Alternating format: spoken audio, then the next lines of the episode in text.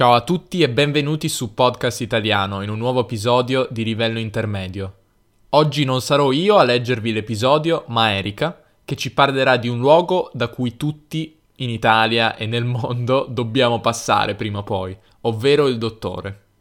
Niente panico, non vi vogliamo propinare il classico dialogo dal dottore, ma raccontarvi le peculiarità italiane legate a questo luogo.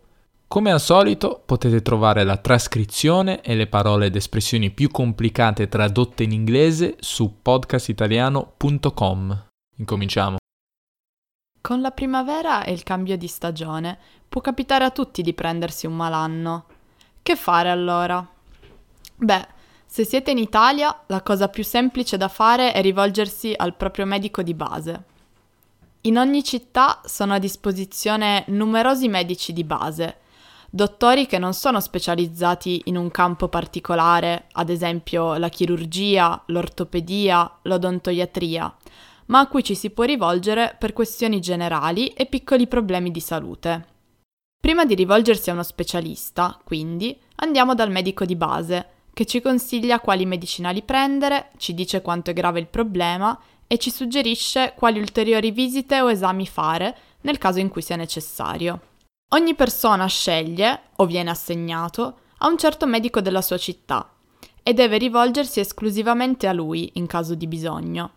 Non può andare dagli altri medici di base perché non è nella loro lista di pazienti. I membri di una famiglia di solito hanno tutti lo stesso medico di base, anche se possono esserci eccezioni. Si va dal medico di base per farsi visitare, farsi fare le ricette per dei medicinali o per degli esami, o per richiedere la mutua, ovvero giorni di assenza dal lavoro pagati in caso di malattia. Andare dal medico di base è gratis, non si paga nulla per essere visitati. Tuttavia, recarsi dal dottore è spesso un'operazione noiosa, per via delle lunghe attese. Infatti, in molti studi medici si viene visitati per ordine di numero, cioè si prende un bigliettino con un numero che determina l'ordine di passaggio, o comunque si segue l'ordine di arrivo. Passare per primi è quasi impossibile. Per quanto presto si cerchi di arrivare, ci sarà sempre un anziano, o di solito più di uno, già lì ad aspettare. Come questo sia possibile rimane ancora un mistero. La cosa certa è che molti anziani vanno dal medico di base per diverse questioni e sono anche molto mattinieri. Alcune persone arrivano anche prima dell'orario di apertura per aggiudicarsi un posto ad un orario non troppo tardo. Quindi si attende il proprio turno nella sala d'aspetto, dove di solito ci sono alcune sedie, un tavolino con delle riviste, dei quadri e musica soffusa. Gli anziani spesso chiacchierano tra di loro e a volte cercano di attaccare bottone con i più giovani, che di solito guardano il cellulare. È anche molto comune trovare donne incinta e magari qualche bambino con la tosse accompagnato dai genitori o dai nonni.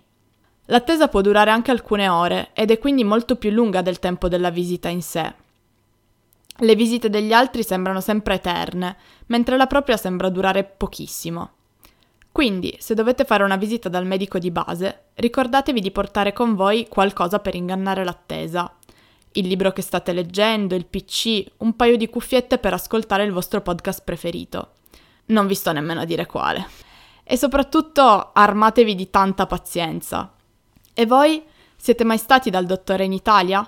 Raccontateci come funziona nel vostro paese, se avete anche voi un medico di base e se anche a voi capita di aspettare ore ed ore prima di essere visitati. A presto!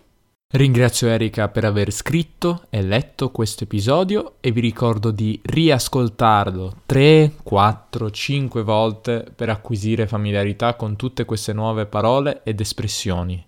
Vi consiglio anche di scrivervele da qualche parte oppure inserirle in un mazzo di flashcards. Poi quando ne avete la possibilità potete cercare di utilizzarle attivamente in una conversazione. In questo modo acquisirete padronanza attiva e non solo passiva di queste parole.